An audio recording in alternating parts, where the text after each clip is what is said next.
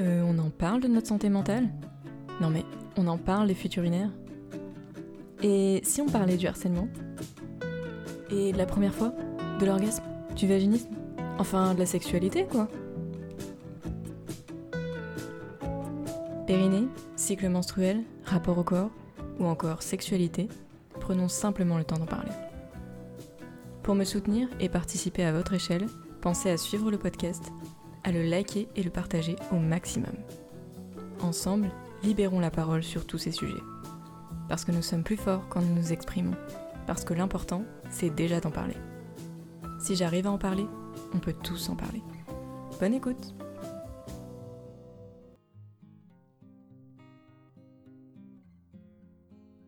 Bonjour et bienvenue dans ce nouvel épisode.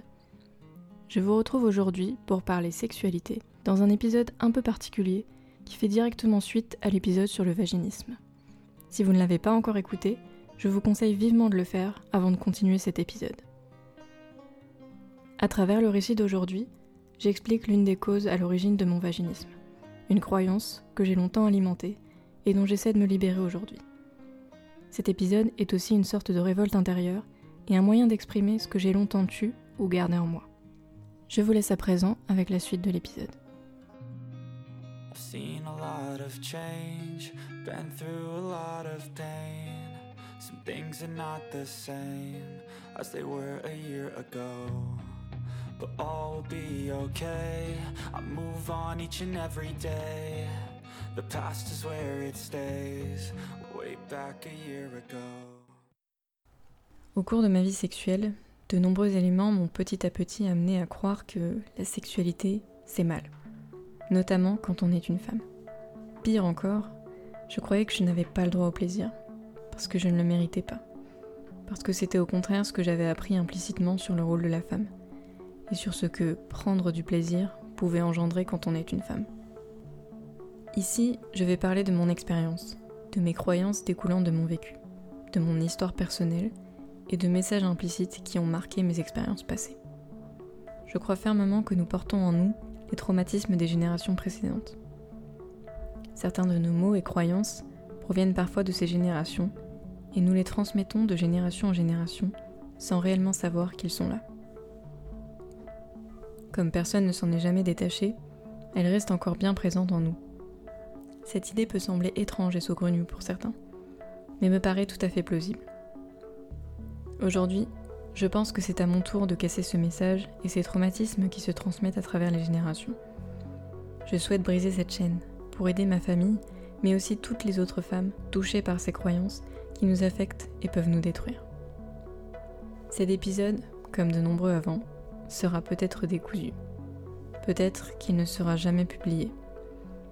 Il me sert avant tout de thérapie pour exprimer ce que j'avais en moi de manière inconsciente et sur lequel j'ouvre enfin les yeux aujourd'hui. Avant d'entrer dans le vif du sujet, je voudrais quand même préciser que les croyances que nous avons, même si elles peuvent être influencées et suggérées par notre entourage, nos expériences et notre vécu, restent le fruit de nos propres pensées. Quand ces messages m'ont été proposés, j'ai décidé de croire que c'était vrai. J'ai décidé de croire que c'était mal, que ça dérangeait. Quand le message a pu être perçu autrement par d'autres personnes. Chacun est libre de se faire sa propre opinion. Nous sommes responsables de nos propres pensées et croyances, même si c'est dur à admettre, je le reconnais. J'ai choisi de croire que la sexualité c'était mal quand on est une femme. Quand j'aurais pu me dire, et c'est ce que je pense à présent, que la femme a tout à fait le droit d'avoir du plaisir. Que même n'importe quelle personne a le droit d'avoir du plaisir, moi y compris. Si elle le souhaite. Elle est libre de l'exprimer, de ressentir, et de faire bien ce qu'elle veut avec son corps. Puisqu'on reste libre de choisir ce qu'on fait de notre corps qui nous appartient totalement. Le regard des autres, et les jugements à cet égard, ne reflètent que leurs propres croyances dans leur monde à eux. On n'est pas obligé d'y adhérer, ou de croire que c'est vrai. C'est leur vérité, pas la nôtre. Pour cet épisode, lorsque je vais parler hommes et femmes, il faut entendre l'idée préconçue, et j'ai envie de le croire aujourd'hui obsolète, voire archaïque, que cela pouvait évoquer avant que notre société comprenne que chacun est libre d'exister, comme il le souhaite, et qu'il ne doit pas y avoir de jeu de pouvoir entre deux êtres, quels qu'ils soient.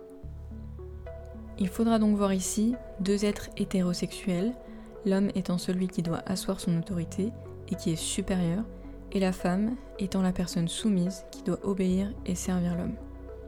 Plongeons-nous un instant dans ces croyances et ces injonctions que j'ai longtemps eues. Sans oublier évidemment que tout ce que je vais dire à présent doit être interprété de manière ironique.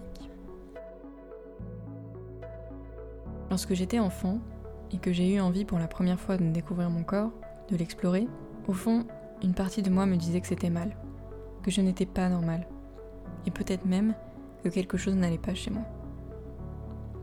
Non, une femme, ça ne se masturbe pas. D'ailleurs, personne n'en parle. Il y a bien une raison à cela. Pour moi, la raison était toute faite. C'est mal, c'est interdit, il ne faut pas le dire. Pourtant, les hommes, eux, ont l'air d'en parler plus ouvertement. Ils ont même des plateformes pour les aider à se masturber, des endroits où ils peuvent aller pour payer pour faire l'amour. À cette époque, le terme masculin de pute est encore flou dans ma tête. Après tout, il n'y en a probablement pas, parce que les femmes n'ont pas le droit de payer une autre personne pour faire l'amour. Ce sont elles qui donnent leur service, qui servent les hommes, qui leur obéissent. Alors moi, me masturbant à 11 ans, quelque chose doit un peu clocher. Heureusement, à cet âge-là, on a encore l'insouciance, et la nature fait les choses seule. Alors, je profite des sensations que j'arrive à me procurer, de cette découverte. Cela reste malgré tout un amusement, même si, ancré tout au fond de moi, je me dis quand même qu'il faut absolument le garder pour moi, ou n'en parler qu'à des personnes de confiance. Plus je grandissais, plus cette envie de sexualité et de découverte des plaisirs charnels montait en moi. Bien loin de croire que petit à petit les pensées qui étaient, pour l'instant, enfouies en moi, aller un jour prendre totalement le dessus, j'ai découvert et exploré au maximum. Dans l'innocence de l'enfance, guidée par mon instinct, parce qu'en réalité, ce qui m'arrivait était tout à fait naturel et même sain dans l'évolution d'un être humain. Peu à peu devenu accro au plaisir que j'arrivais à me procurer, parfois même accompagné de supports, normalement pourtant réservés aux hommes, je me disais encore une fois que je n'étais pas normale, qu'il fallait à tout prix que je m'en cache et que je me préserve de cette image. Il ne fallait, sous aucun prétexte, que quelqu'un puisse connaître cette partie de moi. C'était tabou, c'était mal. Quand on fait une bêtise, une grosse bêtise, on ne le dit pas, parce qu'on a peur des représailles, de se faire engueuler. C'est un peu l'idée que j'avais dans la tête.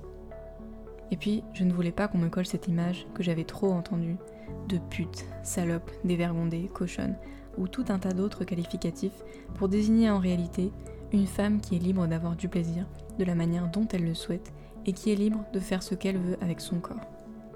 Alors, avoir du plaisir, c'est un vice? Avoir du plaisir, c'est mal? Avoir du plaisir, c'est être une mauvaise personne? Je préférais donc me terrer dans cette idée de personne coincée, qui semblait être beaucoup plus adaptée à ce qu'on attendait de moi. La personne attentive, qui respecte les règles. Bah oui, il fallait bien compenser celle que je croyais outrepasser. Et puis, au lycée, tout devient un peu flou. Finalement, il faut avoir sa première fois le plus tôt possible, sinon on est jugé d'enfant, en retard et bien d'autres choses. Je vous renvoie d'ailleurs à mon épisode sur la première fois, où je parle de toutes ces pressions liées à la première fois. Mais en même temps, il ne faut pas le faire trop tôt non plus, et pas avec trop de partenaires. Sinon on est jugé de nympho. D'ailleurs, avez-vous déjà entendu ce qualificatif pour un homme? Moi pas. Alors je fais quoi moi? Je suis perdue.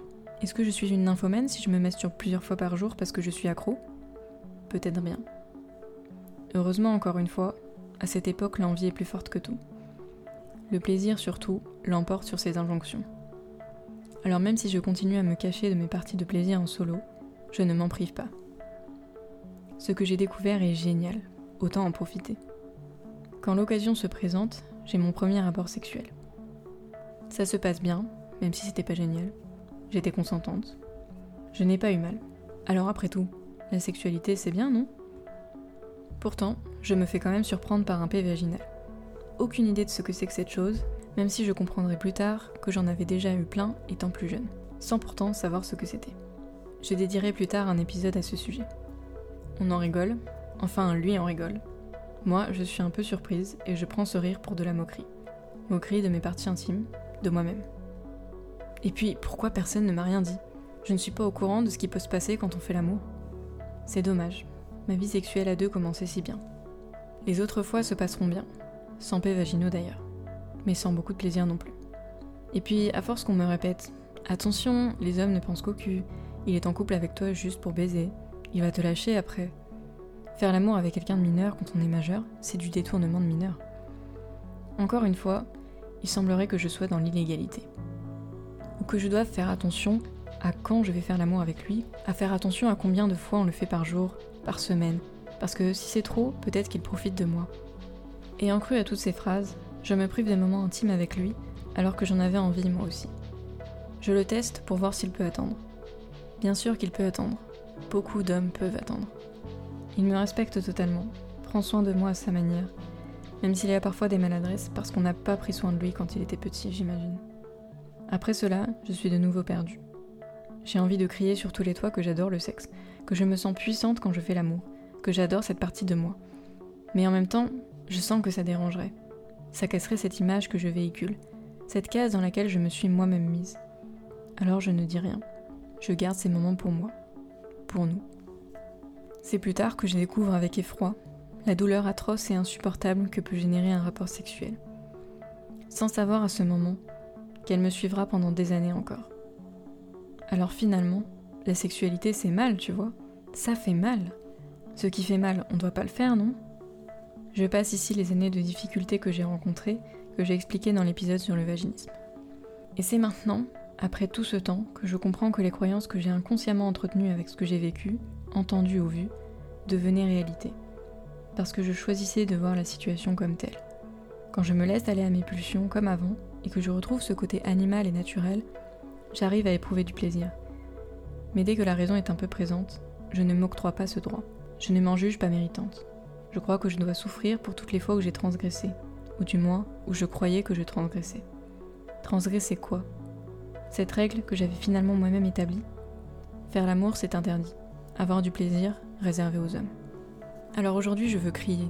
Je veux exprimer cette révolte et ce désaccord avec cette croyance. Bien sûr que les femmes ont le droit d'avoir du plaisir, que les femmes ont le droit de l'exprimer, que les femmes ont le droit de se masturber, que les femmes ont le droit de faire l'amour plusieurs fois par jour, plusieurs fois par semaine, plusieurs fois par mois. Bien sûr que les femmes ont le droit de ne jamais faire l'amour, que les femmes ont le droit de regarder des films pornographiques, que les femmes ont le droit de mettre des tenues sexy juste pour leur propre plaisir et non pour séduire les autres. Dans ce récit, je vous parle de mon histoire et de mes croyances qui m'ont amené à croire que la sexualité c'est mal. Mais il y a bien d'autres choses qui peuvent nous laisser penser que la sexualité féminine, ça dérange et au fond, c'est mal. Parce que souvent le plaisir féminin est ignoré. On ne laisse pas la place à l'orgasme féminin qui est plus long, plus complexe, plus difficile à comprendre, qui varie selon les conditions, l'humeur, la personne, l'envie et plein de choses. Pour toute cette complexité, il nous dérange.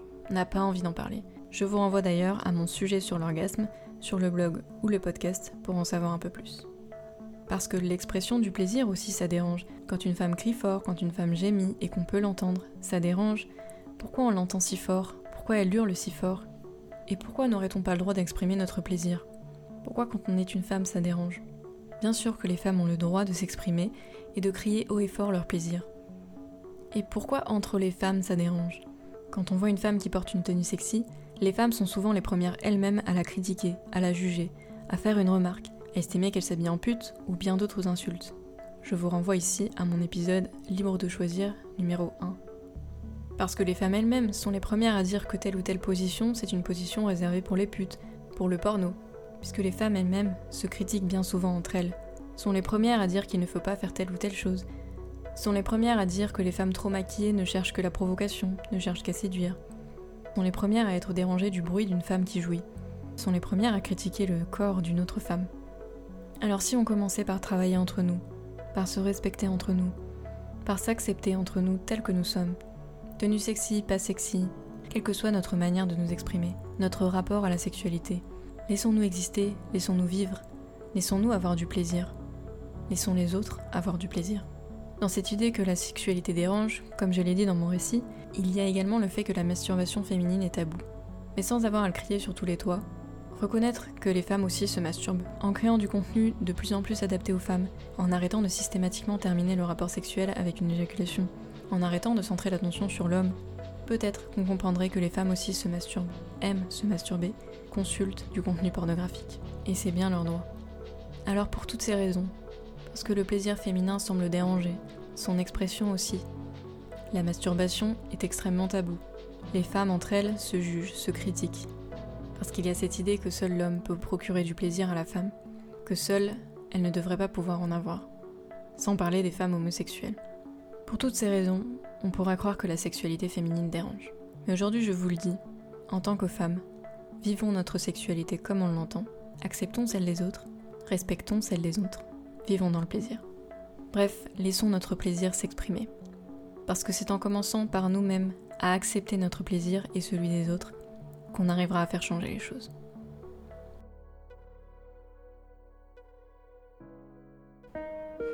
Merci d'avoir écouté cet épisode jusqu'au bout. Si ce podcast vous a plu, n'hésitez pas à vous abonner pour écouter les prochains épisodes, à le liker et à le partager pour lui donner de la force et libérer la parole. Je vous retrouve dans un prochain épisode pour un nouveau sujet.